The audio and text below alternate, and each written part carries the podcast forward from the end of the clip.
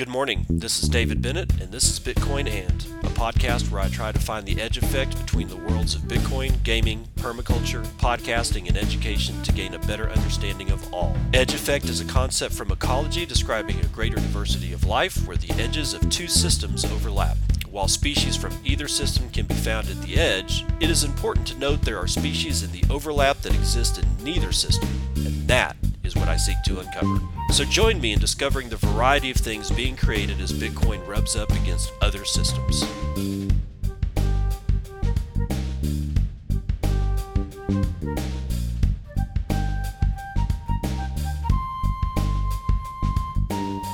It's nine forty-one a m Pacific Standard Time. It's the twenty-seventh of February twenty twenty-three. This is episode six hundred seventy-nine of Bitcoin And.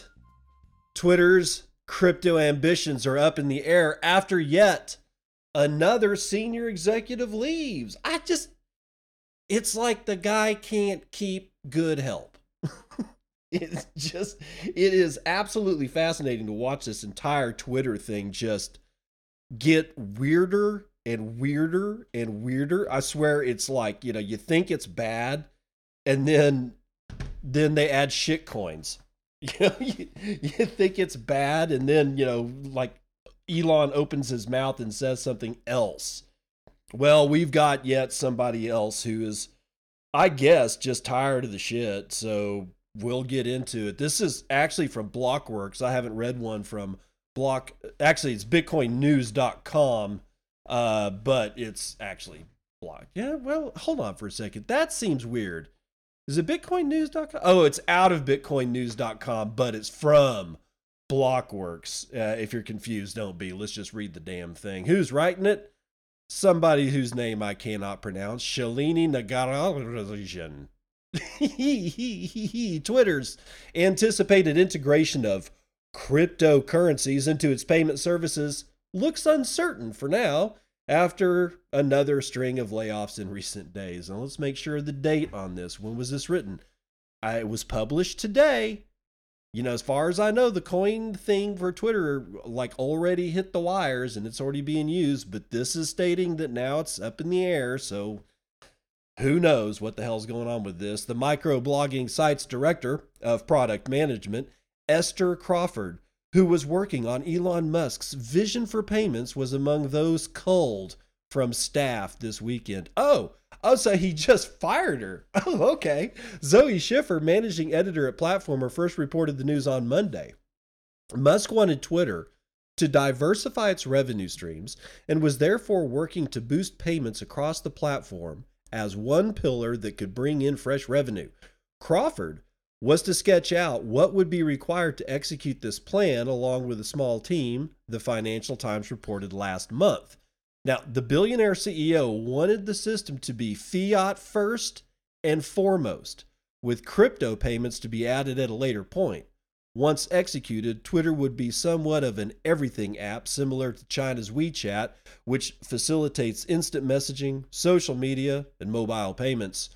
Crawford wasn't just working on payments. She was also one of the executives responsible for Twitter Blue, the platform's subscription service. She became a popular figure last year after posting a photo of herself sleeping on the office floor right after Musk took over the company. This most recent round of layoffs, Twitter's fourth round of layoffs since Musk bought the platform, saw more than fifty employees cut from teams, including engineering roles, according to Schiffer.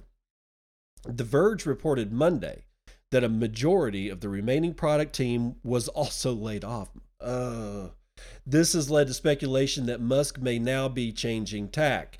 Twitter, Twitter now has less than a dozen people working on consumer product and design, according to The Verge's uh, Alex Heath.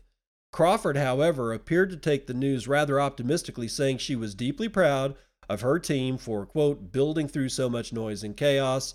Twitter's staff has dropped more than seventy percent since Musk became C E O. Uh, there's a couple of tweets here. Let's get into this one from Alex Heath uh, that they were talking about. Esther Crawford, who has been leading Twitter's product organization and uh, post or Ann posted a photo of herself sleeping on the floor in the office early on, and Musk Takeover was laid off this weekend.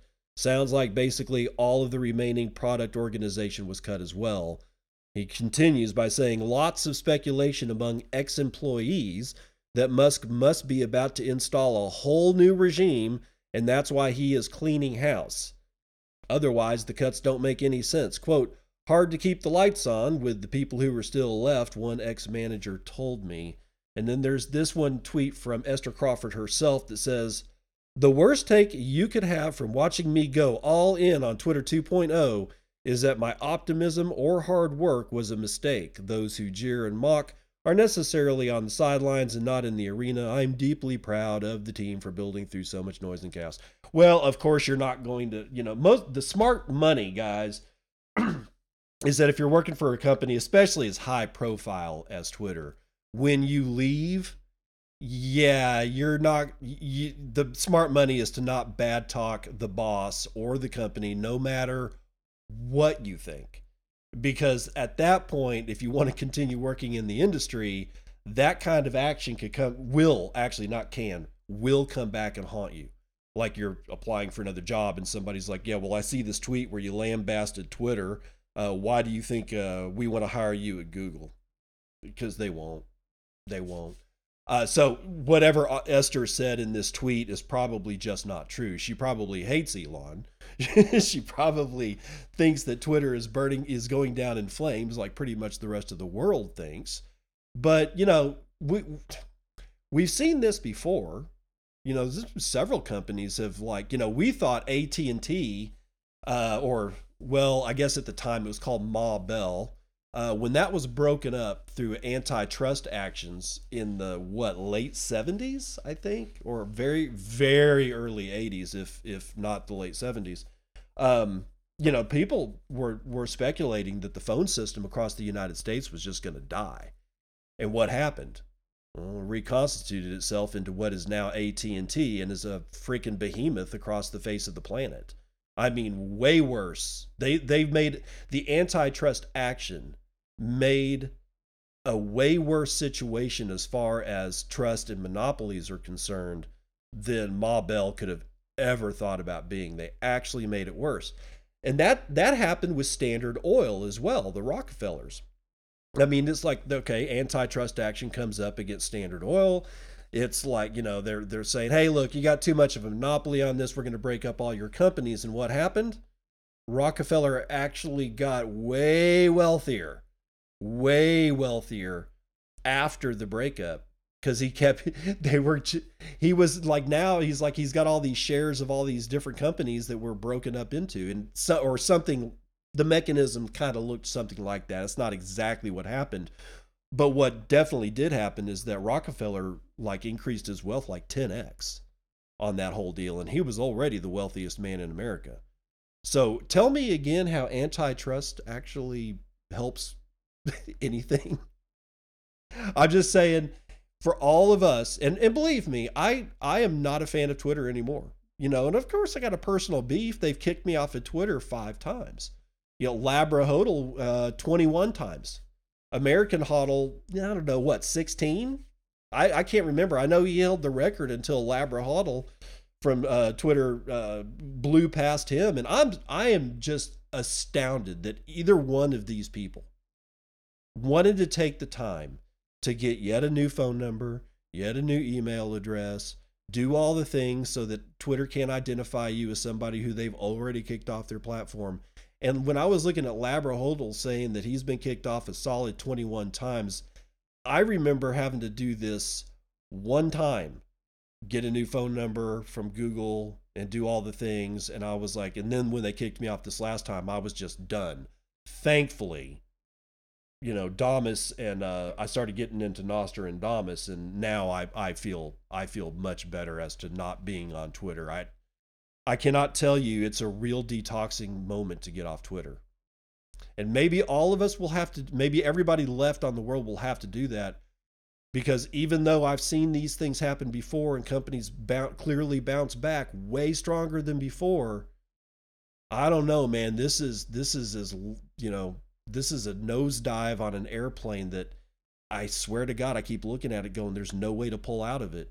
But maybe Elon will surprise us all. Who cares, though, because we got B T C Pay Server in the news. They've added Wasabi CoinJoin plugin, giving option for increased privacy for merchants. Excuse me. Bitcoin Magazine, B T C Casey, Bitcoin payment processing software, B T C Pay Server has added a CoinJoin plugin for its merchants, allowing them to retain privacy while managing their stores. Stores that activate the Wasabi wallet-based Wasabi CoinJoin coordination protocol will be able to automatically CoinJoin all of the Bitcoin they receive. A CoinJoin is when two or more people combine transactions into one transaction in such a way that it's unclear who owns which coin after the transaction is completed. The plugin, developed by Andrew Camilleri, also offers a payment batching and CoinJoin feature, allowing users to pay addresses directly with a CoinJoin transaction. This will save block space and enhance privacy compared to making a payment in two steps, states the press release sent to Bitcoin Magazine. The B T C Pay Server plugin also includes a coin selection interface that lets merchants spend their coins based on their gained anonymity scores by using the Wasabi CoinJoin protocol. Wait a minute, no, no, it's not Wasabi. It's Wabi Sabi. Sorry, I've been screwing that up. It's by Wasabi, but this is physically called the, the Wabi Sabi CoinJoin protocol. And merchants can perform arbitrary amount CoinJoins rather than fixed denomination CoinJoins, reducing the amount of non-private change users receive and making payments inside CoinJoin possible. Quote, B T C Pay Server is the most sophisticated merchant payment processing software for Bitcoin. It only made sense that it would include an optional CoinJoin plugin with the most sophisticated privacy-enhancing tool for Bitcoin, said Max Hillebrand, Wasabi Wallet contributor and C E O of Z K Snacks. Users can also access a dashboard to assess the level of privacy of their wallets and the details on the current CoinJoin transaction they are participating in, and gain additional insights and control with coin selection in and out of CoinJoin transactions. All B T C per, uh, B T C Pay Server merchants can now utilize the new CoinJoin feature. They can choose to CoinJoin for a fee with a coordinator provided by Z K Snacks, and all B T C Pay Server admins can spin up their own CoinJoin coordinators using their own terms built upon Wasabi's wallet's Wabi Sabi CoinJoin protocol. If users run their own coordinator, the B T C Pay Server plugin also offers an optional revenue sharing feature that donates a percentage of proceeds to the H R F and OpenSats foundations. That's, I love, I really love how these people are always plugging in some kind of donation, like at almost a protocol level. It's, we have, we've never really seen this kind of, this kind of thing before. It's almost automatic that the second that we can split some coin out, that we're going to donate, you know, X percent to the Human Rights Foundation or OpenSats Foundation or something like that. It's almost as if, um, oh, good humanity is built into the Bitcoin protocol. I just love it. What I would love even more is if B T C Pay Server was easier to use for, you know, the, the regular guy on the street.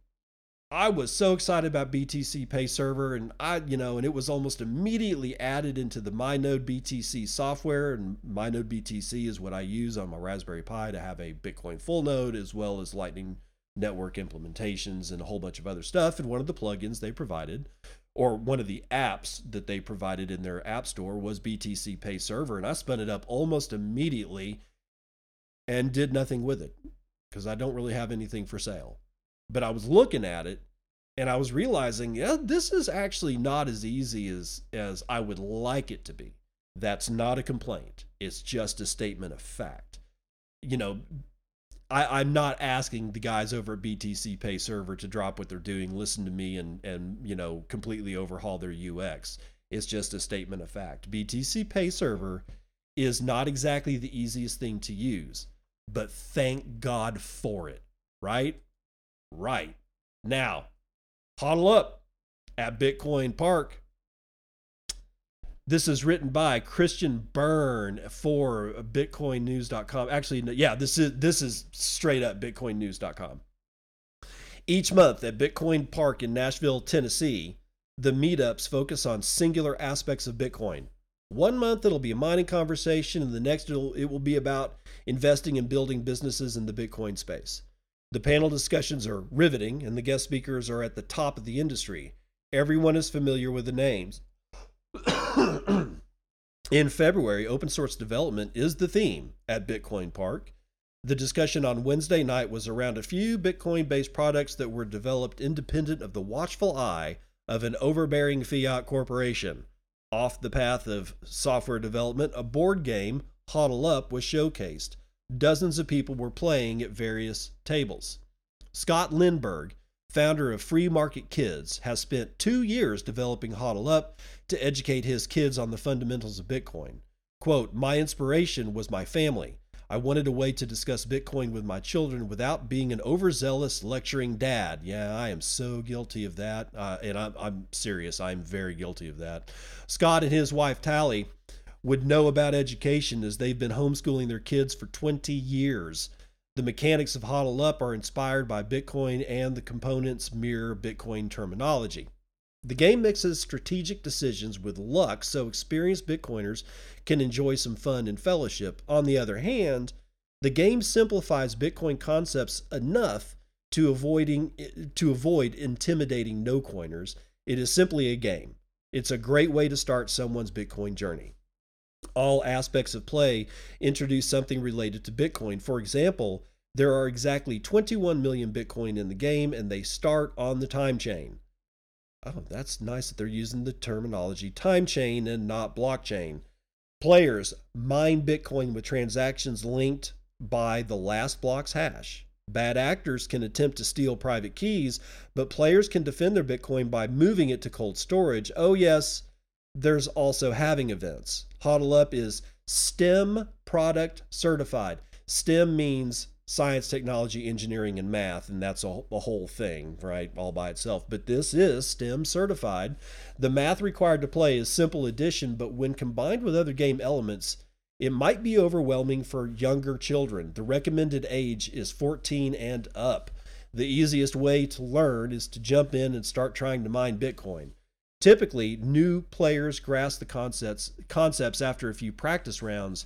The accompanying book, quote, "Learning Through Games, twenty-one Bitcoin Lessons," is a guide for those who want to take the next step down the rabbit hole. It's available for pre-sale now and will be ready to ship in March. If you'd like to learn more about H O D L Up and Free Market Kids, you can follow the project on their website. Now, their website address is freemarketkids, all one word, dot com freemarketkids dot com. That's freemarketkids dot com. And I have not seen this product personally. However, the last STEM product certified Bitcoin thing that that I've ever talked about is uh well, hold on, I got one right here. Uh, keep these things next to me. Shamory. Deck of playing cards. Shamory is the classic game of memory meeting the world of Bitcoin. And it's just like a memory game, except it has the added feature of teaching kids about Bitcoin. And I've played this this game with my kids, and they loved it. They, they, they, I mean, they were actually begging me a couple of times to play it again. And, you know, that's, when you think about it, that's who, that's your target audience. And when your target audience is saying that they want to play it again, you've got to hit, right? So I wish nothing but the best for free market kids dot com. Again, that's free market kids dot com and their game H O D L Up. If it sounds like they're a, a uh, sponsor of the show because I'm shilling them as hard as I can, they're not. I just think that we're entering a new phase of how things are going to be as far as podcasting and advertising. And, you know, instead of just assuming that, that they've got to pay me to tell you about a product, maybe that wasn't the way to go, uh, because it's like, it's really screwed up a lot of industries. It's screwed up a lot of media, and it screwed up a lot of minds, like, you know, Pfizer being the pretty much the preeminent, uh, the preeminent advertiser and main funder of almost every media corporation on the planet, at least in the West, at least in the West, right? So there you go. We're going to get out of that and into, oh, Gensler. Yes. If you've, if you've seen a lot of talk about Gensler, this is probably why. Jesse Coughlin, Cointelegraph. Crypto lawyers flame Gensler over claims that all crypto are securities. Oh, poor crypto lawyers. Yes, you see your death before you. Cryptocurrency lawyers have rebuffed comments made by the head of the United States securities regulator, who claimed in a recent interview that every cryptocurrency except Bitcoin is a security that falls under its jurisdiction. In a wide-ranging February twenty-third New York Magazine interview discussing crypto, Securities and Exchange Commission, uh, Chair Gary Gensler claimed, quote, everything other than Bitcoin falls under the agency's remit. Ooh. He added other crypto projects, quote, are securities because there's a group in the middle and the public is anticipating profits based on that group, which he said is not the case with Bitcoin. Jake Chervinsky, Chervinsky, a lawyer and policy lead at the crypto advocacy group The Blockchain Association, argued, however, in a February twenty-sixth tweet that Gensler's opinion is not the law, despite his claimed command over the crypto sector. And Jake actually says the following, quote, Chair Gensler may have prejudged that every digital asset aside from Bitcoin is a security, but his opinion is not the law. The S E C lacks the authority to regulate any of them until and unless it proves its case in court. For each asset, every single one, individually, one at a time. You know, and it's like, I don't have any hard feelings against Jake. You know, I've had a couple of discussions with him back in the day when I was allowed to be on the blue platform. But honestly, here's the deal.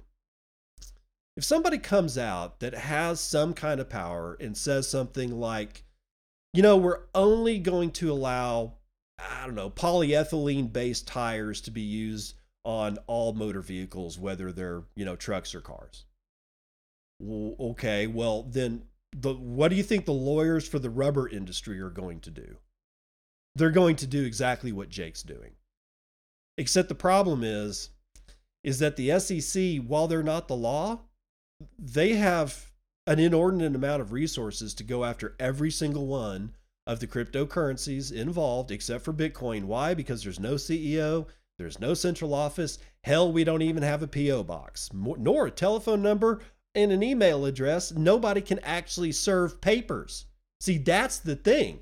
If you can't serve somebody a subpoena, then you're kind of barking, you know, up the wrong tree. Whereas with Ethereum, Ethereum Foundation definitely has offices. All of these people at one point or another are going to be hauled up before either Congress or, you know, the, in front of a judge or something like that. And they're going to have to answer for the fact that they're selling an unregistered security. You may not like the fact of regulation, but it is here. It's been in place for decades. I mean, it's not like this is new laws or anything like that. People that are, you know, and I'm sure Jake would argue that, well, because, you know, because it's digital, it's different. It's not really a security. Yes, it is. These things are all securities. If, if you want me to give you my money and tell me, and then you tell me that I'm doing it so that I can make more money in the future, and it's going to be done on the backs of you and your crew, that's a, that's a, that's a security. That passes the Howey test. It's one of the most simple legal definitions that has ever been done by any court, anywhere, in any country. There's no getting around it. And it's been in place since the, what, the thirties or the forties or something like that. I can't even remember when the Howey test was first introduced. But it's been used ever since. And it's not a bad definition. If I'm going to give you money and you're going to promise me more money in the future, and it's done because of efforts for, from you or your crew, the third party, then you're selling me a security. I'm sorry, that's just the way it is. Now, if you were selling me a wood chipper, okay, there, here's, here's another transaction. I, you're making wood chippers. I want to give you my money for the wood chipper. And then you tell me, you know what, this is going to, this is going to make you money, um, you know, in the future. either by saving you money, or maybe you can sell the wood chips, or maybe, you know, you can use the wood chips to grow oyster mushrooms and you sell those at the farmer market. This machine, buddy, this son of a bitch, and slaps that thing on the sides. This is going to chop up all kinds of wood. You're going to be rich. And guess what's absent from that transaction?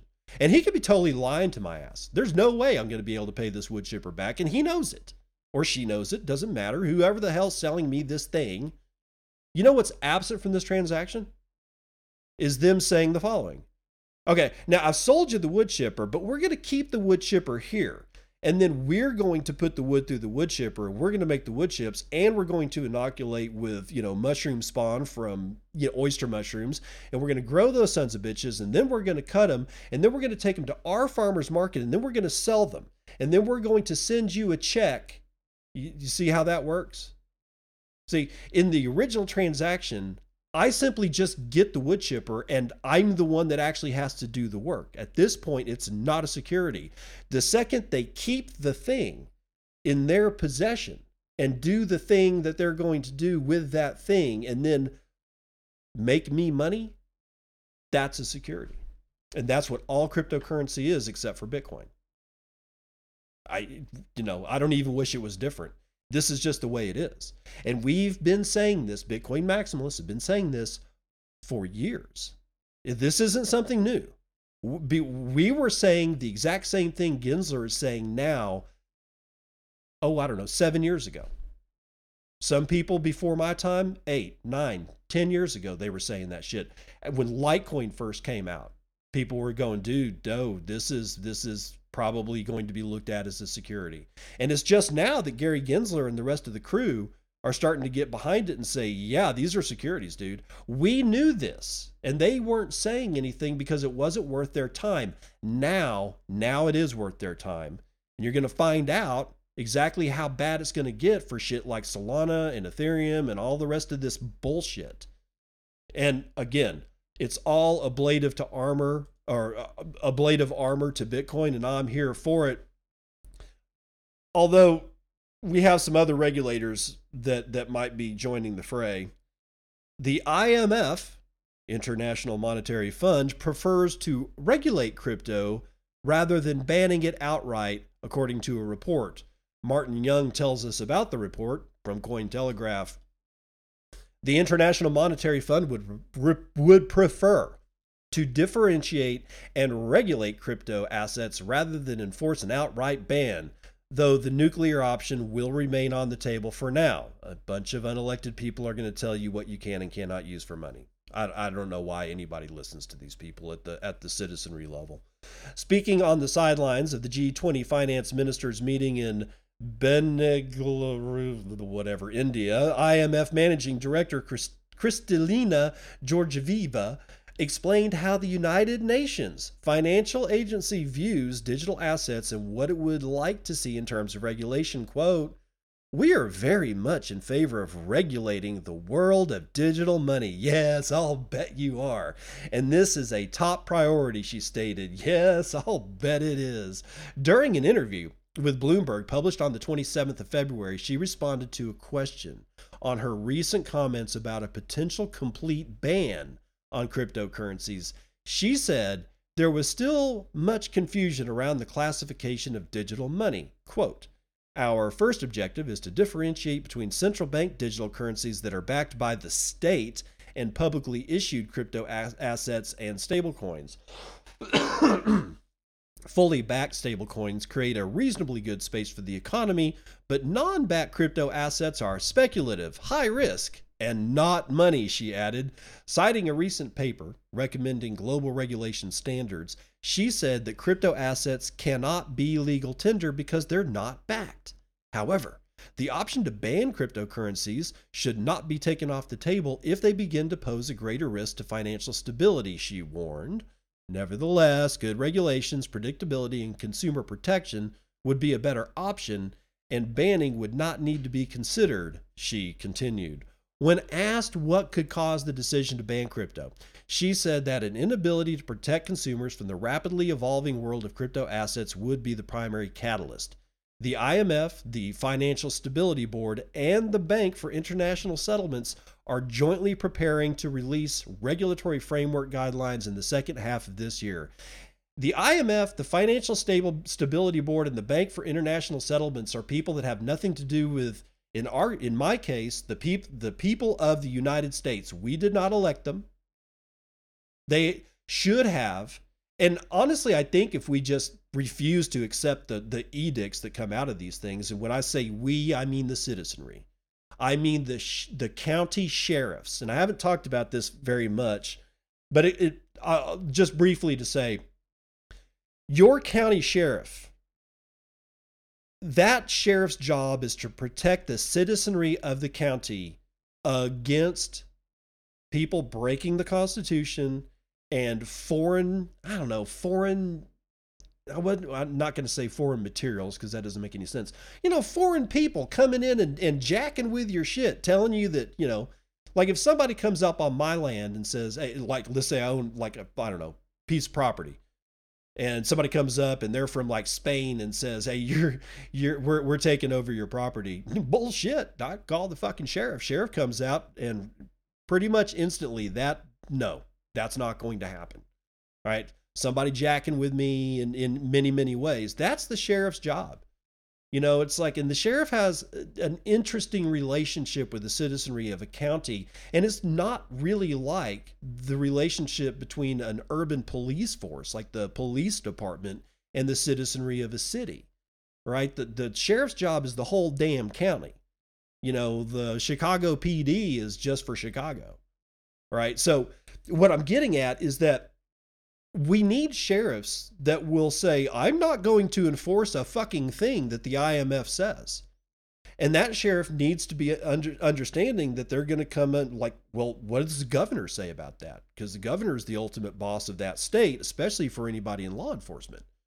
So, you know, this is like how you were related to your governor through like, you know, stopping things that the I M F are doing is a relationship between you, your sheriff, and your governor. And how this is all going to work, I don't know, but I see a rise in sheriffs in counties across the United States, understanding that they have always had a lot more power than they thought that they had. That they're just supposed to make sure that people are, you know, not drinking out in the country or something like that.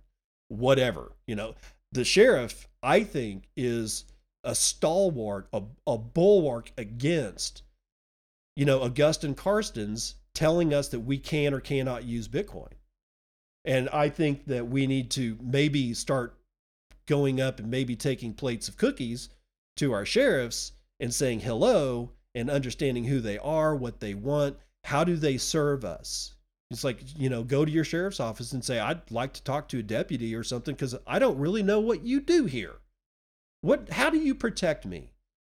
You know, they, I think that the sheriff is I think the sheriff is more important than we've given the sheriffs credit for for decades. And I think it's time to take that relationship back, especially in the face of unelected bureaucrats that have never set foot in the United States of America, trying to tell Americans how they're going to spend their money and what that money should look like. Let's run the numbers.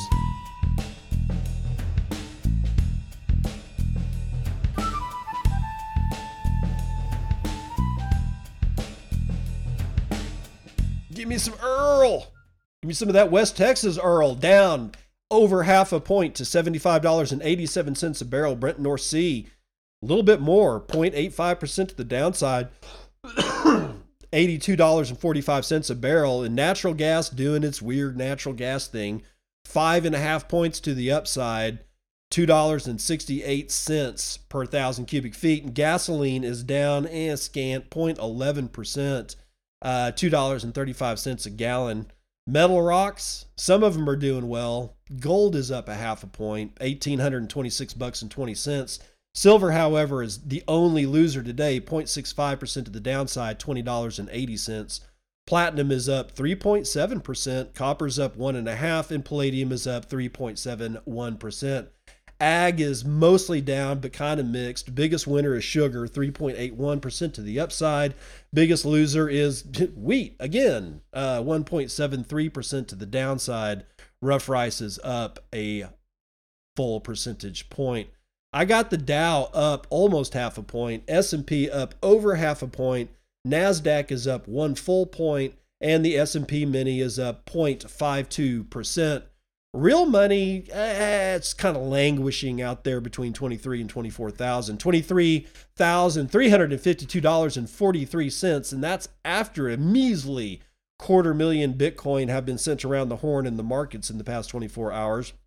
zero point nine seven B T C have been sent, or no, not sent. zero point nine seven B T C is the average transaction value. The median transaction value is really low as well, zero point zero zero eight six B T C, just over two hundred dollars. In block times, ten minutes and eight seconds. We have zero point one three B T C taken in fees on a per block basis, eighteen point three B T C taken in fees overall in the last twenty-four hours. And with a thirty point four percent rise in hash rate, we're still at three hundred forty-seven exahashes per second. Guys, I don't know what to tell you on this, because yet last night I just kept seeing that we had hit like four hundred thirty-five exahashes per second. four hundred thirty-five exahashes per second being an all-time high, and it kind of settled back into something like four hundred fifteen, four hundred twenty exahashes per second. And every single time I hear news like that, I go to bit info charts dot com to read you guys the weather report, and guess what? The exahashes that I see here are well below what I keep seeing other people saying.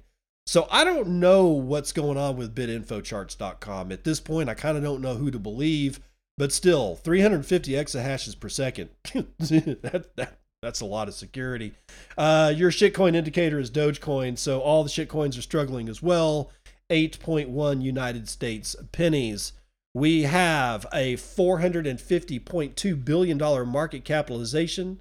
That is three point seven six percent of gold's entire market cap. And you can, if you so choose, purchase thirteen point zero ounces of shiny metal rocks with your one Bitcoin, of which there are nineteen million three hundred three thousand one hundred eighty-eight point nine of, and five thousand four hundred eleven and a half of those are in the Lightning Network, valued at one hundred twenty-six point two million dollars, being run over sixteen thousand two hundred forty-one nodes, sporting seventy-six thousand three hundred fourteen payment channels that we know about. seventy-six percent or seven, no, sixty-seven point eight percent of all that's being run over Tor. There are eight, woo, eighteen thousand, nope, just flipped over, nineteen thousand transactions waiting on twenty-nine blocks to clear. However, looks like the minimum fee rate is still being advertised at one Satoshi per byte, or V-byte. Uh, we have a downward difficulty adjustment projected for March the tenth. It's downward by five point two percent. I really wouldn't give that number much credence right now. Let's wait about four or five days before the uh, difficulty change, because I'm sure uh, five point two percent is not going to actually hold. So that's going to do it for the weather report.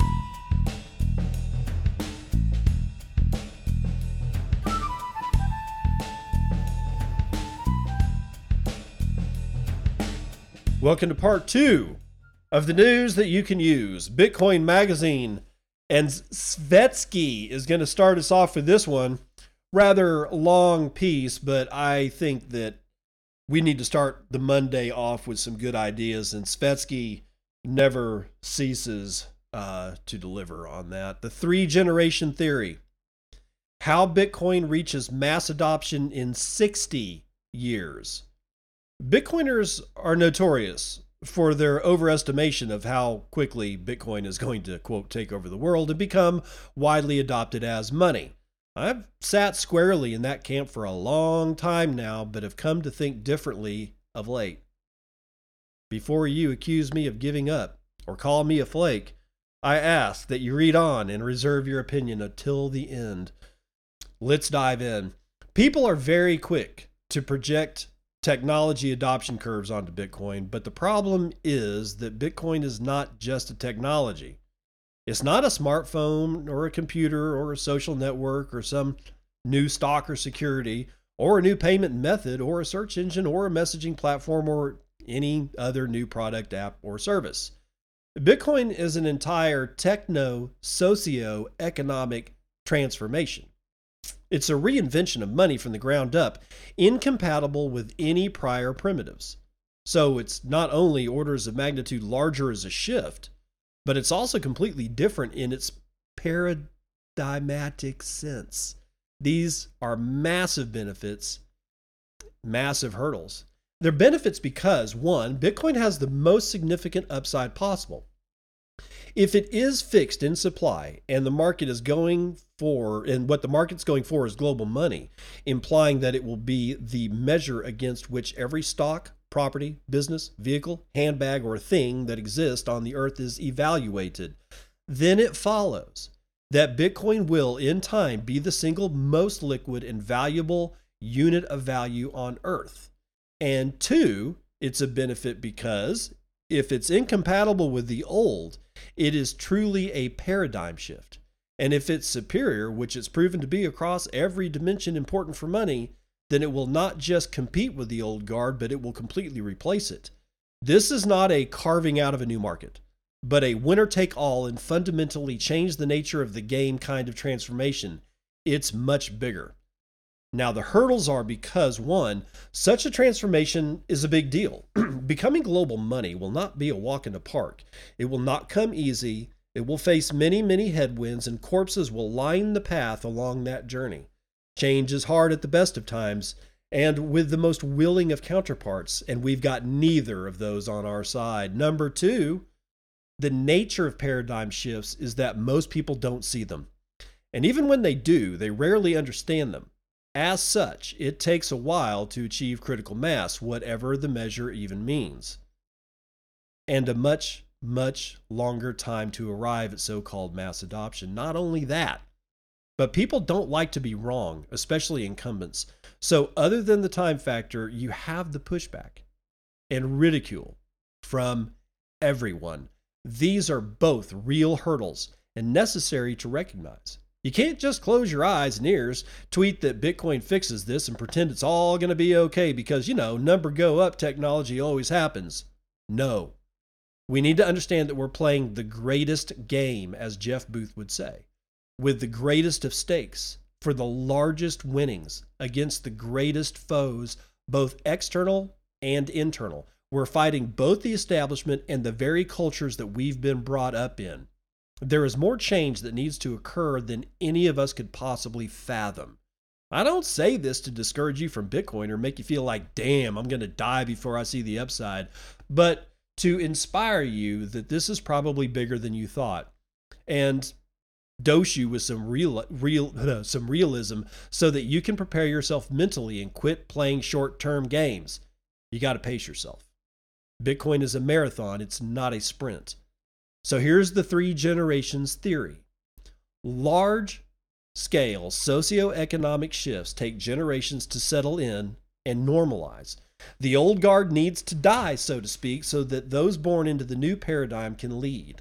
Each generation is a paradigm shift in and of itself, and each successive such change brings with it a completely new understanding of and relationship to Bitcoin. So let's explore these. Generation number one. The infection stage. We are in the first generation of Bitcoin. Call it the first chapter or the first era. This era or generation will span twenty years and will form the infection stage for Bitcoin. I call it that because in this stage, Bitcoin is infecting the system. It's a virus of sorts that latches onto hosts who then act in such a way as to cause it to spread further. Its intent is to infect key infrastructure, key minds, key levers, and key systems in the current paradigm. It needs to initially creep in as unnoticed as possible, then form some sort of symbiosis with the host as it grows so that there emerges mutual benefits from both the ever-expanding set of hosts and the virus, in this case, Bitcoin. We've seen this happen. In this stage, Bitcoin had to prove that it was something someone would trade for money, like or pizza. It had to show a significant commercial proof of concept, which it did with the Silk Road. It needed to proceed through an early stage of monetization like Mount Gox, and it had to then inspire an entire industry of copycats because what it did was so transformative, and we've seen this with shitcoins. With this comes a whole lot of speculation until we finally reach significant enough saturation in total market capitalization or liquidity that we can make a phase transition to a new paradigm. We're right in the middle stages of the speculation mini era of this first generation or infection stage of Bitcoin's early life. While some of us radicals view and use Bitcoin as money and our unit of account, the rest of the world generally views it as a speculative asset or something you trade for more U S D. There's a reason why it's correlated with markets, and while there may be some signs of decoupling, it really is still early, and people will continue in the near term to treat it as a risk-on asset. Some people call this a bad thing and argue that it takes away from what the promise of Bitcoin was in the beginning. But I think they're missing the point. Money makes the world go round, and never more so than in the modern material world that we live in. Therefore, to have the greatest impact and ensure the most effective symbiosis, Bitcoin has to be an economic and financial animal. To fix the debauchery, Bitcoin must subsume the debauchery and then slowly, like a virus, or in the case of Bitcoin, an antivirus, infect the hosts and begin to change them. The lowering of time preference and the subsequent adaptation of maturation of people's behavior is an off-sided example of this effect. If you'd like to learn more about that, see Saifuddin Amis's article in the Austrian edition of the Bitcoin Times, Making Time Preference Low Again. So there you have it. Generation one, twenty-year time span. We're fifteen years in and very much on track. We have another five years to go before the next generation. And in these five years, we will see two more halvings, an enormous amount of speculation, and a real acceleration toward the liqu- that liquidity or saturation of market capitalization that I mentioned earlier. At the same time, behind the scenes, things will be built to set the stage for the next generation, which of course brings us to Generation two, the infrastructure stage. Imagine being born in twenty oh nine, the same year that Bitcoin was. That, that actually happens to be the birth year of my daughter. My daughter has... I'm, I'm pausing here. This is me talking. I'm just going to pause just to say that my daughter was born in two thousand nine after, after the launch, right, of Bitcoin. You know, it, well, at least after the launch of the white paper, she was very, very, very close to all of this, to the point that, you know, this is, well, I'll give her this. She's had a couple of days in her life without Bitcoin, but none of those days outside of diapers. So she was, she is very definitely the person being talked about here. You grow up and you come of age in a world where Bitcoin has always existed. For you as a kid growing up, you just took it as a given that money is a digital thing, and this convoluted idea of opening up bank accounts or walking around with printed paper bills and plastic cards just seems foreign or strange to you. In twenty twenty-nine, you're turning twenty years old, and perhaps speculation hasn't really been on your mind yet.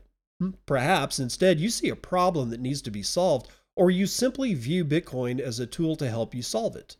Keep in mind that at this stage, Bitcoin's price would be significantly higher and the volatility lower. Things like the Lightning Network become more advanced alongside other abstracted layers anchored in Bitcoin. And as such, you view all of this early emergent infrastructure as a toolbox, not so much a speculative asset. In fact, you might view other things that way and choose to gamble with them, but because A, Bitcoin has matured and the volatility is dampened a bit, and B, so many services now offer Bitcoin as a funding option, you decide that it's the standard against which you'll measure your gains. It's no longer a speculative asset first. There's even a chance that your parents were Bitcoiners of the first generation, and they taught you principles or passed Bitcoin over to you, and you grew up immersed in it. So not only is Bitcoin something that just has always been around, it's something you deeply understand. Neither are far-fetched ideas given the era that you've grown up in. Imagine how you and those in your generation will view Bitcoin and how you'll all use it completely differently. Yes, that's why I see this next stage, stage as a tooling or infrastructure stage. In this era, Bitcoin will finally move on from the speculators and into the hearts, minds, and hands of the builders. The twenty-year-olds who are raising capital and building businesses in this era will use Bitcoin, Lightning, and other layers as tools that give them such a significant edge in the world that we will see an entire array of products and services, services that integrate money into their operations in much the same way that communication has been embedded in everything we use today. The incentives will evolve in such a way that having Bitcoin and its abstracted layers in your toolkit will give you superpowers. But keep in mind that much of this era, or for much of this era, the generation beforehand will still be pulling the purse strings. There will still be a cultural normative element that views Bitcoin as foreign or speculative, and despite everything that's going on, will fight to hang on to the past. This era will be the clash of the new builders and Generation one Bitcoiners on one side versus the remaining elite of the old world who still own much of the fiat wealth, stock, bonds, property, enterprise, shitcoins, et cetera. Generation one and two Bitcoiners, especially in the early innings of the era, will still be outnumbered. But of course, no great man ever backed down from a fight, no matter the odds. You take this period out twenty years to twenty forty-nine, and I don't think any of us can begin to fathom the kind of infrastructure, products, and services that will come from it, and how much the tide will shift. Which of course brings me to Generation three, the mass adoption stage. This is the generation of mass adoption. This is where our children's children come of age. They will truly not know of a world in which Bitcoin didn't exist, and may actually enter adulthood without even knowing what fiat is or was. The era of this, the end of this era is when the last remnants of our generation will begin to die off, and whatever duct tape that was holding any of the old infrastructure together will melt away. The city of fiat will be abandoned and will enter the true mainstream adoption phase. You might be thinking, quote, no man, no man, it will happen faster because look at all the tech that's going to be built by then, man, quote, end quote.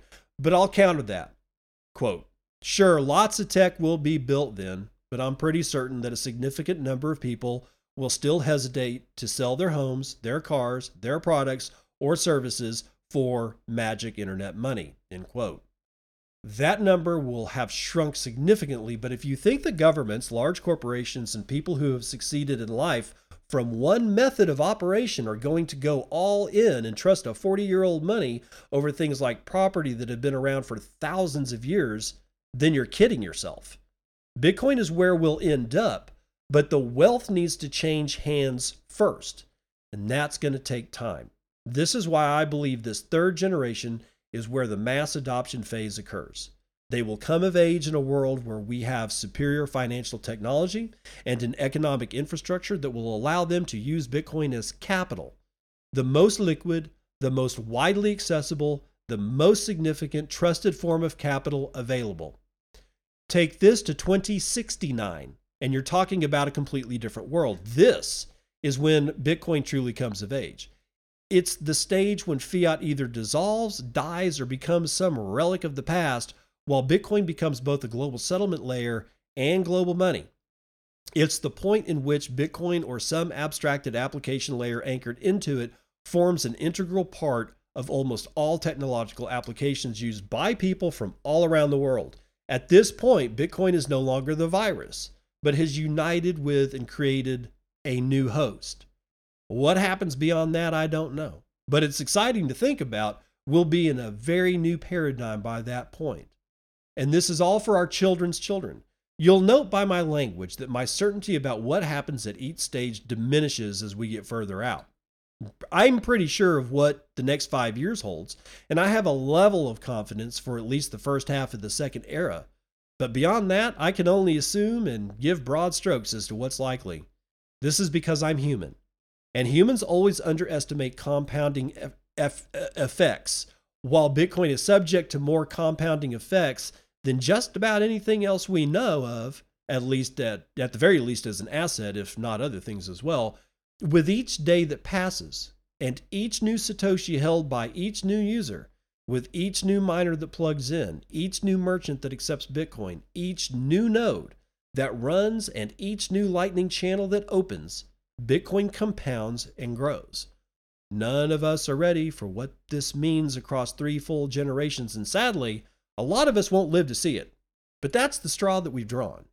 Our generation has bestowed upon us both a gift of being the founding fathers of a new world and the curse of enduring clown world for this privilege. While we may not get to really enjoy the fruits of this labor, we will have been the generation that goes down in the history books as the ones that changed it all. I don't know about you, but that's a trade-off worth making. First generation Bitcoiners are like those who laid the foundation and the first stones for the cathedrals of the ancient and feudal eras.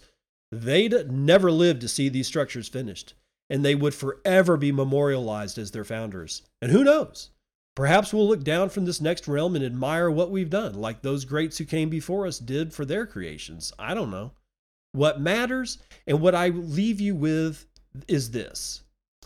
Recognize that Bitcoin is a multi-generational phenomenon. It's not Google, Apple, Facebook, Twitter, a smartphone, PayPal, Visa, or stock, or a mere commodity. It's so much bigger than all of these combined. And because of how fundamentally significant this is, it will take people time to adopt it. It will take a few generations to normalize. It will take our deaths to see it reach its potential. Not that we need to be round up and shot, but that our generation needs to give way to the next and the next for the new paradigm to truly take hold. Once we're gone, Bitcoin will truly flourish. I hope you keep that in mind when you're thinking about Bitcoin. We need to be careful about projecting technology adoption curves upon it and, through disappointment, attempt to t- tinker with it. What is not broken doesn't always need to be fixed or upgraded. And in fact, perhaps Bitcoin's number one feature of all is the fact that it will not change, or change very little in the timescales that I've referred to in this essay.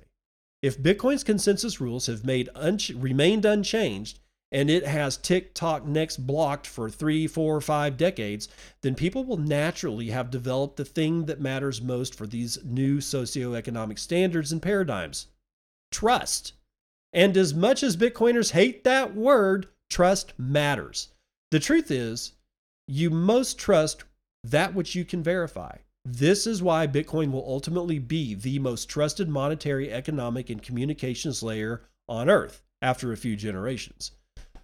Uh, yeah, he makes some damn good points, man. And, you know, Svetsky always does. That's one of the reasons why I wanted to read this to you, even though it's, yeah, kind of, kind of long.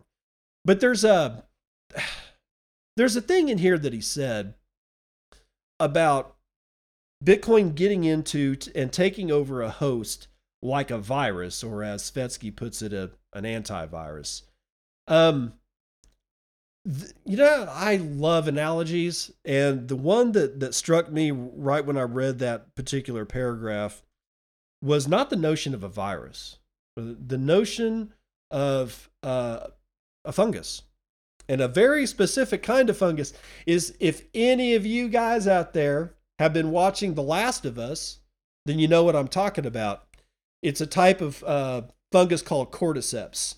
There are many, many different cordyceps. You know, it's like we're we're inf- our feet are infected with cordyceps right now. It's not the cordyceps that turns you into a, a fungus-looking zombie, right? No, there are many, many kinds of cordyceps, but there's this one cordyceps that is that specifically targets an ant, and there's another kind of cordyceps that specifically targets a caterpillar. And in both instances, and there's there's more, but we'll just take these two. In both instances, what happens is that a spore of cordyceps, these kinds of cordyceps, falls on either this ant or this moth, uh, caterpillar.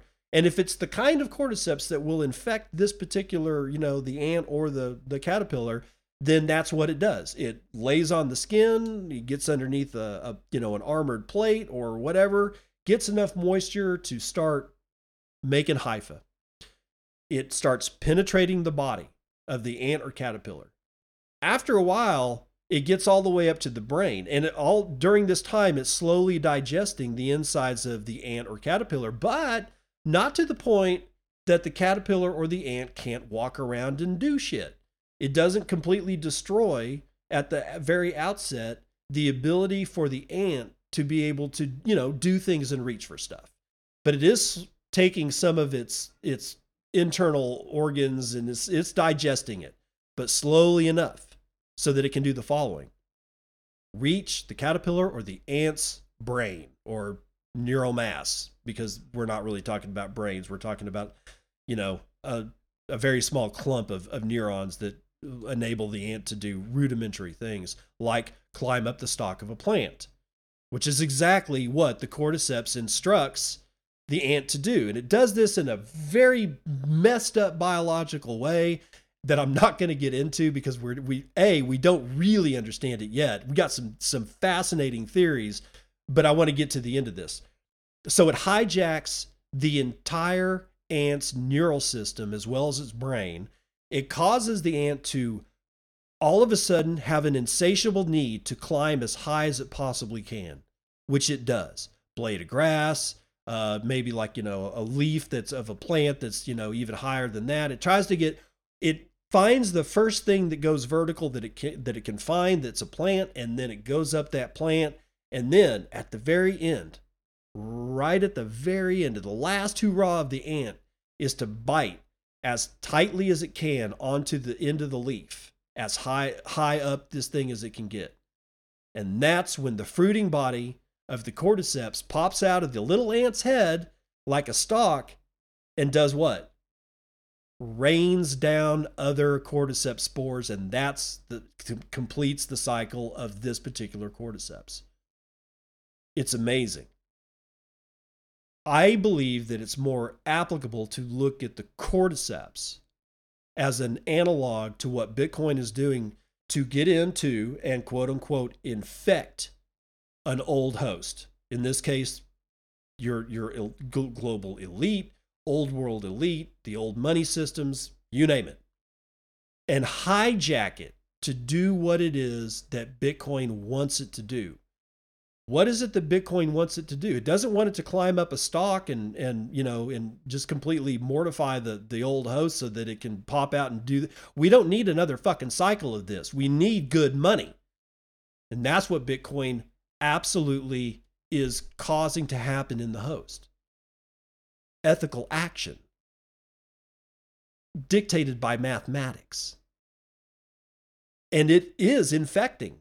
You can see it happening. These people, like, all of a sudden, Gensler and crew are having to pay attention to something that they never saw before. That means that the infection is causing us to take control of the musculature of the old world and causing it to turn its head, and not of its own volition. We forced that action. We are the cordyceps, as well as Bitcoin, Bitcoin's code itself. We, we're all in this together. We're like a giant cyborg mushroom. God, that's just kind of fucking scary when you think about it. But what I'm getting at is that instead of a virus, because a virus does very different things. Uh, it, you know, it, it it it happens in a different way, and I just think that that's a that's not the best analogy. So instead, look up cordyceps. I think it's C O R Y D E C E P S. Look up cordyceps and ant, and you'll you'll find out what I'm talking about. But this infection phase lasts for a very long time, and it's not until I and it's like and how how the fungus is getting its information back from the ant as to, okay, it's time, clamp that mouth shut so you can hang on long enough for me to put my fruiting body out and spray, you know, spray spores everywhere. I, no one knows. No one knows how that works, but there seems to be some kind of transmission of information. So what I'm waiting for is, when will we know when to close the, clamp the mouth onto the leaf for people like Gensler, the executive branch of the United States, the I M F, the U N, world monetary stuff? When when does that happen? When will we receive the signal to clamp the mouth shut? Because that's the very final stage.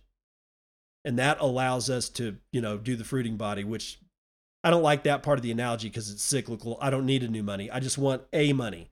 I want this money to just, maybe the infection is, is that it just finally just goes all over the world and infects all the other ants that have something to do with old world monetary theory. Screw them all. We got better fish to fry. Coinbase is suspending. Check this shit out. This is written today by Helen Braun, Coindesk dot com. Coinbase is going to suspend Binance U S D stablecoin, saying it doesn't meet listing standards. Yeah, this is what I'm talking about. This is where you see the effects of the cordyceps infection in the old world, because we're seeing it. This is one of the ways that we can see the information come flowing back from the uh, host that we've infected. Now you got Coinbase running scared because why? They don't give a fuck about Bitcoin. They don't care about the ethics of a monetary system. They're in it for themselves. They always have been, but it's getting worse. Here we go. Coinbase will suspend trading of Binance U S D starting March the thirteenth because it doesn't meet its listing standards, the U S cryptocurrency exchange announced in a tweet on Monday. Our determination to suspend trading for B U S D is based on our own internal monitoring and review processes. Yeehaw! While reviewing B U S D, we determined that it no longer met our listing standards. Therefore, we will be suspending it, a spokesperson told CoinDesk. Yeah, right. Bullshit. The suspension affects Coinbase dot com, Coinbase Pro, Coinbase Exchange, and Coinbase Prime. Users will still be able to access the B U S D funds and withdraw them at any time, Coinbase said. Binance uh, Coin, the exchange token of Binance, dropped one percent after the news and was trading at three hundred two dollars and fifty-seven cents at press time.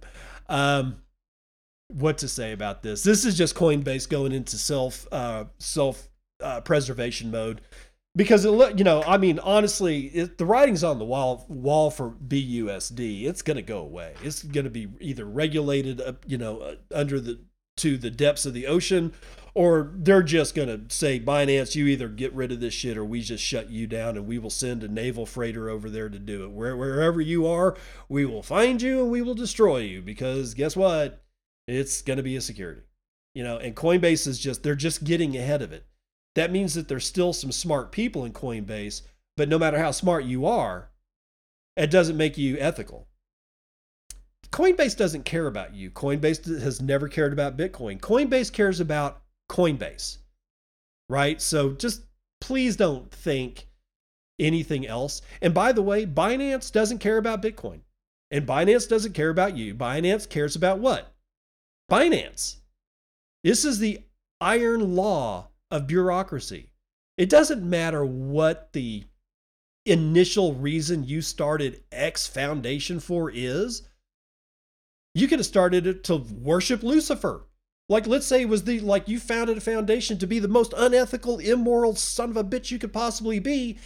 And even that will turn into the bureaucracy that oversees all those immoral, unethical actions will cease to care about the immoral and the unethical actions and stop burning children in front of straw structures of Beelzebub or whatever, and just give a shit about how they're going to pay themselves. It doesn't matter. Good, bad, indifferent, completely neutral, lawful neutral, chaotic neutral, chaotic good, lawful bad. It doesn't matter. The bureaucracy will always look after itself after a while.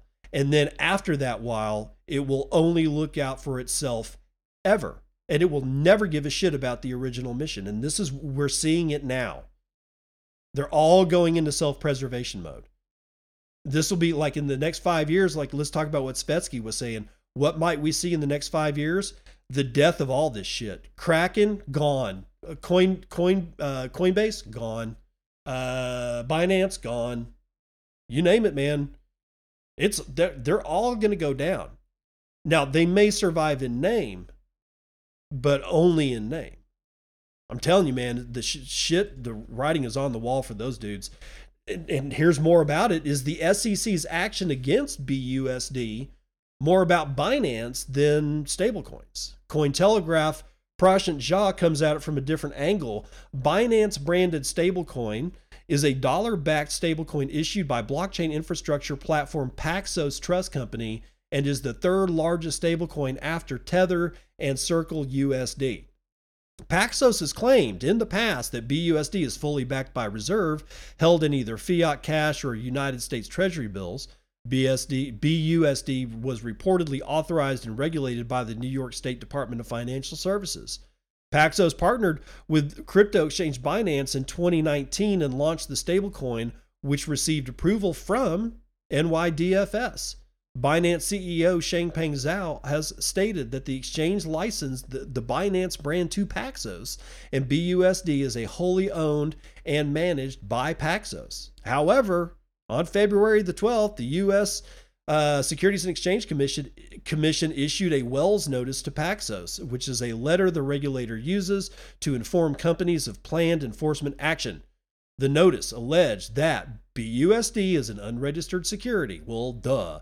After receiving the Wells notice, the accused is allowed thirty days to respond via a legal brief known as a Wells submission. Wells is spelled W E L L S, by the way. A chance to argue why charges should not be brought against prospective defendants. One day later, the N Y D F S ordered Paxos to stop minting new B U S D, citing specific unresolved issues around Paxos's oversight of its relationship with Binance regarding B U S D. Paxos then decided to cut ties with Binance due to regulatory scrutiny, saying they are working with the S E C to resolve the issue constructively. Binance, on the other hand, hopes the S E C won't file an enforcement action based on the B U S D saga, telling Cointelegraph that, quote, the U S S E C, hopefully, will not file an enforcement action on this topic. Doing so is not justified by the facts or law. Furthermore, it would undermine the growth and innovation of the United States financial technology sector, end quote. Yeah, I don't think that argument's going to work anymore. Paxos refused to comment. Uh, citing ongoing talks with the S E C, the company directed Cointelegraph to an internal email with Paxos co-founder Charles Casaria reiterating their earlier stance that B U S D is not a security, but nobody gives a shit except for the S E C is the only people here that give a shit about your opinion on whether or not your thing is a fucking security. And I don't know why uh, these statements keep coming out. We vehemently disagree that X is true. Well, of course you disagree with it. What's going to happen if you just sit back on your laurels and not actually say that statement? Nothing. Nothing's going to change. So let's let's continue on. Now, Tether, issuer of the largest stablecoin by market cap, didn't directly respond to specific questions about stablecoins being classed as securities. However, a spokesperson from the firm told Cointelegraph that Tether has good relationships with law enforcement globally and is committed to operating securely and transparently in compliance with all applicable laws and regulations. Are stablecoins the focus? Or are there bigger fish to fry? Many crypto community members were baffled by accusations of B U S D being a security. Baffled, I tell you. They were baffled. Oh, completely flummoxed, and to see a security, uh, an enforcement action against it. This is because B U S D is stable, maintaining a one-to-one peg to the United States dollar, limiting its uses for speculation. Yeah, right. Just days after the S E C action against B U S D, rumors started circulating about a similar Wells notice being sent to other stablecoin issuers, including Circle and Tether. Circle's chief strategy officer, Dante Disparte, quashed such rumors and said that the stablecoin issuer had not received such a document. Yeah, not yet. I love this, though. I'm going to pause here. Just to, this is why I'm announcing, uh, being harsher in my pronunciation when I say shit like Circle's chief strategy officer, Dante Disparte. The reason that I'm stressing that is that this is a third party. It's a third fucking party. I give you money. You promise me more money on the backs of your labor, not my own. That's a security. Now, the argument here is that, well, quote unquote, it's stable. So therefore not a security. I don't know, man. I don't know. I, I don't think, I, I think technically that makes sense. But we live in the real world where quote unquote technicality is just that. Well, technically. But here's, you know, here's, here's your dose of reality. Let's move on. Speaking to Cointelegraph earlier this month, some legal experts explained how stablecoin might be considered securities. Although stablecoins are supposed to be stable, Aaron Lane, a senior lecturer at R M I T's Blockchain Innovation Hub, said buyers might benefit from various arbitrage, hedging, and staking opportunities. He further explained that while the answer isn't obvious, a case could be made regarding whether the stablecoin was developed to produce money or is a derivative of a security. Some crypto community members have stated that the issue might not be just about stablecoins as much as it is about Binance, indicating that the S E C didn't take action against Paxos's gold-backed stablecoin called Pax Gold. Carol Goforth, a university professor at the Clayton N. Little Professor of Law at the University of Arkansas, told Cointelegraph that the issue might be more about Binance than the stablecoin. Quote, there are unique issues with regard to the particular crypto asset because its ties to and relationship with Binance. It is possible that some of those unusual features are what the S E C is focusing on, but because part of that is a lack of transparency and accuracy in reported information, end quote. Goforth added that the price of the stablecoin is designed to be stable, which would appear to be the antithesis of an expectation of profits. Nonetheless, quote, I can see a potential argument that stablecoins make fast transactions in other forms of crypto possible, and this is, in fact, the biggest use of stablecoins to date, accounting for a disproportionately high trading volume as compared to market capitalization, Goforth said, stating, quote, profit, in air quotes itself, could be argued to include the extra value obtained from the ability to make such trades. Although that seems a bit of a stretch, expectation of profits is important because it's one of the elements of the Howey investment contract test, end quote. Just weeks after the enforcement action against B U S D, the S E C filed a motion to bar final approval of Binance's one billion dollars bid for assets belonging to bankrupt crypto lending firm Voyager Digital. The S E C flagged the potential sale of Voyager token issued by Voyager, which, quote, may constitute the unregistered offer or sale of securities under federal law, end quote. The series of enforcement actions by the S E C against various aspects of Binance's business led many to believe that the regulator was going after the exchange rather than the stablecoin industry. Amid the ongoing increase in enforcement actions in the crypto market, the S E C's jurisdiction has also been questioned, especially regarding stablecoins. In a recent interview, Jim Lee, sorry. Jeremy Allaire, the C E O of U S D C Issuer Circle, said that, quote, payment stablecoins are payment systems, not securities. Allaire argued that S E C uh, is not the suitable regulator for stablecoins and said there is a reason why everywhere in the world, including the United States, the government is specifically saying payment stablecoins are a payment system and banking regulator activity, end quote. Coinbase, the first publicly listed crypto exchange on the NASDAQ, is fighting a securities battle of its own related to its staking products. It also questioned the S E C's decision to get involved with stablecoins and claim that they are securities. twenty twenty-two was a disastrous year for the crypto industry, seeing most crypto assets lose more than seventy percent of their valuation from the market highs. Outside the crypto winter, the collapse of crypto lending giants, exchanges, and asset funds became a more significant concern. Many then questioned regulators for not ensuring investor security and enforcing regulations. And in twenty twenty-three, the tables have turned, with regulatory agencies coming out in full force against crypto firms. However, their approach and intentions are being questioned, and now that they, or now that they have sprung into action. It's not going to matter. That's the end of the article, and it's not going to matter. If you look like you can be regulated, you will be regulated. If you look like you can go to jail, you will probably go to jail.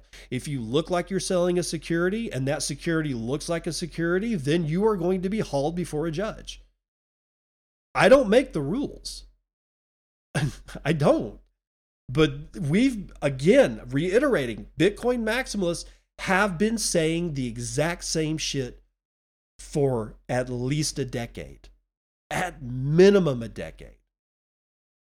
It's like I wouldn't, before I even started this podcast, I knew full well that most of this shit was a security, and that was part of the Bitcoin education. That was part of the financial monetary education I started receiving as a side product to my interest in Bitcoin, because you can't get interested in Bitcoin and not start to go, well, what the hell's going on in the rest of the markets?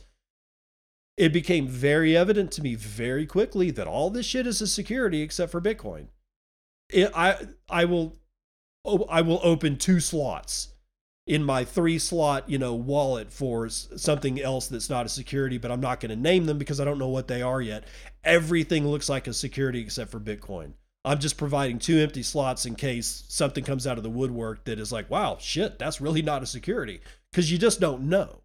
And I'm not even going to name potentials here. I'm just going to move on. And what am I going to move on to? I'm going to move on to MASH.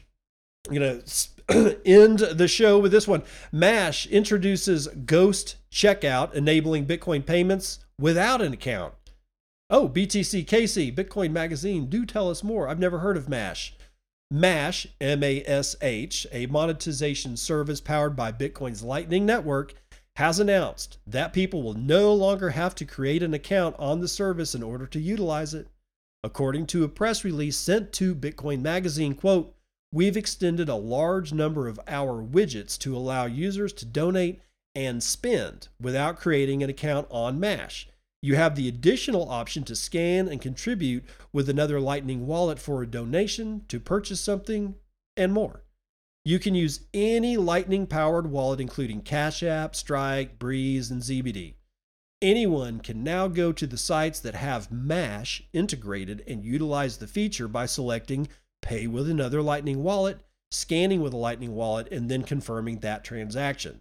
The feature has also been extended to the MASH button so that you can donate easily without being logged in." Quote, "There are multiple options immediately available, including a regular Lightning invoice, L N U R L Q R code that you can can and choose the amount in the other wallet, and a Lightning address that all creators and builders get," describes the release. Some of the benefits of integrating with MASH, according to the release, include one-click boosts and payments, a fluid mobile experience, as well as auto contributions. So again, that's the end of the article from B T C Casey. I don't, I've never heard of MASH. Not, not a single, not a single damn time. Um, but I mean, no account. Think about where this is going. Kind of had a little thought here. Let's say this, all this beautiful software from all these different people have all been created, and some of it, let's say half of it, is proprietary software, the other half being open source. Okay, well, let's leave the open source stuff, the, the free and open source software, let's leave that on the side and just talk about, generally speaking, proprietary software that is in support of and dedicated to Bitcoin.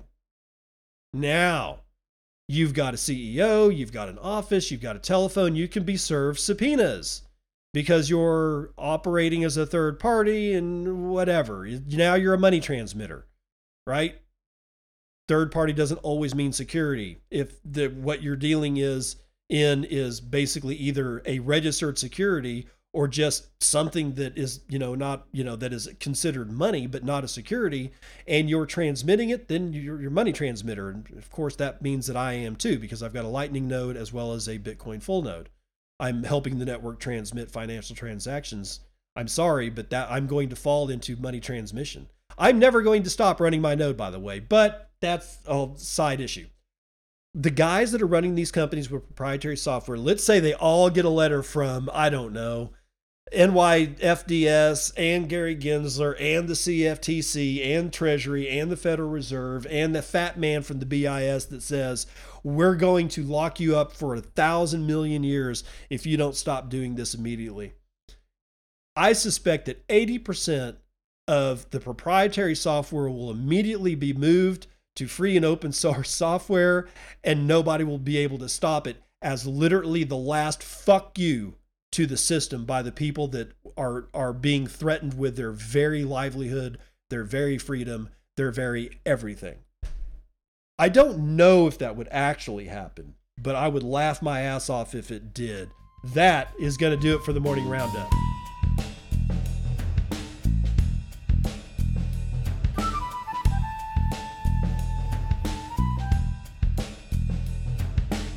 Monday, always a good day for jokes. Actually, every day is a good day for jokes. And Dad says jokes today.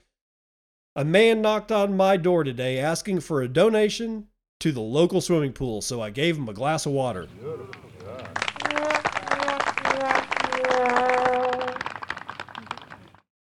uh, gotta love that kind of attitude. Maybe that's the attitude we should be taking with the S E C and whatnot like that.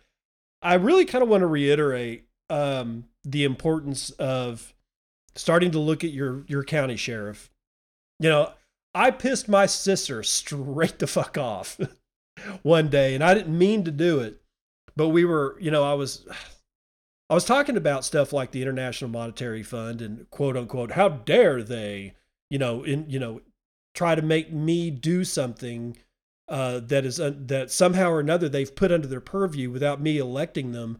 Or honestly, most of these people have nothing to do with the United States of America as it is. You know, most of these people are like the I M F, the United Nations, but honestly, it's like a whole bunch of nations. None of, you know, only one of which is the United States. And I said something about, you know, it's about goddamn time that our sheriffs stand up and protect the people individually in their respective counties. And I, and what got, got her riled up is the fact that it's not that she doesn't like sheriffs, or she's not definitely somebody who's like, oh, I hate all the police, even though the police do some really crappy things. And, you know, they do. That's, let's be honest. That's, we can't really escape that. Um, it's this me railing against the, the New World Order at this point. We're coming out of tinfoil hattery and firmly coming into the fact that, yeah, there is a New World Order. They don't like you as a citizen. They really just want the whole planet for themselves. They don't want to be dealing with eight billion people. They want to deal with maybe one hundred million, and it's all just them and their friends. I mean, that's just the way it is. I'm not, I am really, really, really not exaggerating on this. They don't like you, and they never have. And the more of us that are born into this world that aren't elite, and nobody's ever really born elite. Well, kind of. But I mean, is I mean, even Joe Kennedy. The Kennedys are elite. Joe Kennedy himself, the the the daddy of the, the Kennedys, was a rum runner. He was born poor. He didn't exactly have, he wasn't born elite, is what I'm trying to say. He gave birth to a family that is now firmly planted in the elite class, but Joe Kennedy himself was not elite. He was not rich. He got rich by selling selling alcohol during Prohibition. That's how the Kennedys got most of their money. Now they've, well, they've made more money by being in politics and other things, but at the time, all the money that the Kennedys had that started the Kennedys being what the Kennedys are today all came from running illegal alcohol. And a rich person doesn't run illegal alcohol because they don't need to. They're already rich. So what can we infer? Joe Kennedy, not a rich man, not born elite. So when I say that you're not born elite, I really mean it, even though that, you know, Jack Kennedy and John Kennedy were born into an elite family, so therefore they're elite. I don't know. I mean, John got, I mean, you know, John and Jack both got blown away. And the only reason that, that Edward Kennedy, you know, was still existing is he never ran for president. He was told, I think, you know, my dad used to tell me, that he believed that Ed or whoever, uh, one of the brothers, was told that he will never run for president or they'll whack him like they did Jack, right? So these people don't like you. And I think why people get mad at me when I say something like we need to depend on our sheriffs to actually produce, you know, protect our fundamental rights as Americans is because everybody, I don't know, we're so, maybe it's because we're so used to thinking that this is just the way the world is and it cannot be any other way. And you're wasting my time and neural energy by telling me that maybe the sheriff should defend our property rights against people that don't live in the United States. Maybe the sheriff should de- protect my ability to transact with whatever the fuck I want to transact with, with whoever I want to transact with. For whatever reason, for whatever product, for whatever service, using whatever the fuck I want. I could give him chickens. And I would expect my sheriff, my county sheriff, to protect that transaction as a fundamental right of an American under the Constitution of the United States.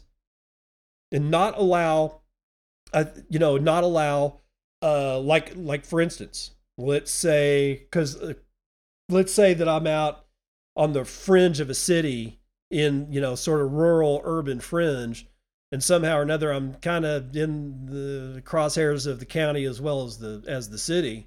And somehow or another, the city wants to perform a civil a- asset forfeiture. I fully expect my county sheriff to come out with a couple of deputies and point guns at the city cops and say, you will not be absconding with this property at all. And, and if, if we ever get a call from this property that you're doing it again, we will always come out and we will defend this individual and his property against you, because we do not recognize your claim on this property under civil forfeit asset, uh, civil asset forfeiture to be valid. And I'm the goddamn sheriff, and what goes on in my county is my say. Now, that's a pie in the, complete pie in the sky thing. I get it. But I think we need to encourage that activity with our sheriffs, because these people are not going to stop. And you're going to have more European influence upon what you can do on your property than you ever thought possible.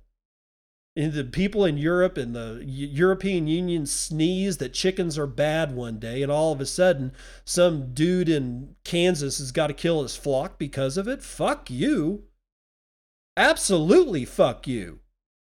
And I really think that the sheriff at this point has been a long forgotten tool in the tool belt of the citizenry of this country. And I think we need to remember that. Maybe even reach out to sheriffs and ask them what they do. How can they, can you protect me against decisions that are made in other countries if they are somehow fun? At what point does your power as the law enforcement officer of this county, where does it end? What can you get away with? Because the sheriff is an elected official. He's not appointed by the governor, cannot be fired by anybody but the citizenry of that county, and that's at the next election. It works for me. Doesn't work for the governor, doesn't work for the Secretary of State, doesn't work for the Department of Justice at the federal level. No. I elect, it's an elected position. What did I elect you for? Just because you were on the ballot, because there's this thing called the sheriff's office and it needs to be filled, and somehow or another it's my duty to go to the polls and put your name into that slot so that that office can be filled. No, that's not what a sheriff isn't a sheriff just because we have the thing called a sheriff. The sheriff needs to be utilized. And I almost guarantee you that eighty percent of everybody listening to this, and probably more, just like me, doesn't exactly know the extents at which a sheriff can and does operate. I think it's time to change that. Just like the Beef Initiative sought to go out and talk to your ranchers and your farmers, maybe we should be talking to our sheriffs as well. How do they protect ranchers and farmers? How do they protect me? Do they have any jurisdiction over me if I'm inside of a city limits? Do we really know any of this? And chances are good we don't. But one thing that I do know, we are not leaning upon our sheriffs in the United States the way that we should. I really believe that. Have a good day. I'll see you on the other side. This has been Bitcoin And, and I'm your host, David Bennett. I hope you enjoyed today's episode and hope to see you again real soon. Have a great day.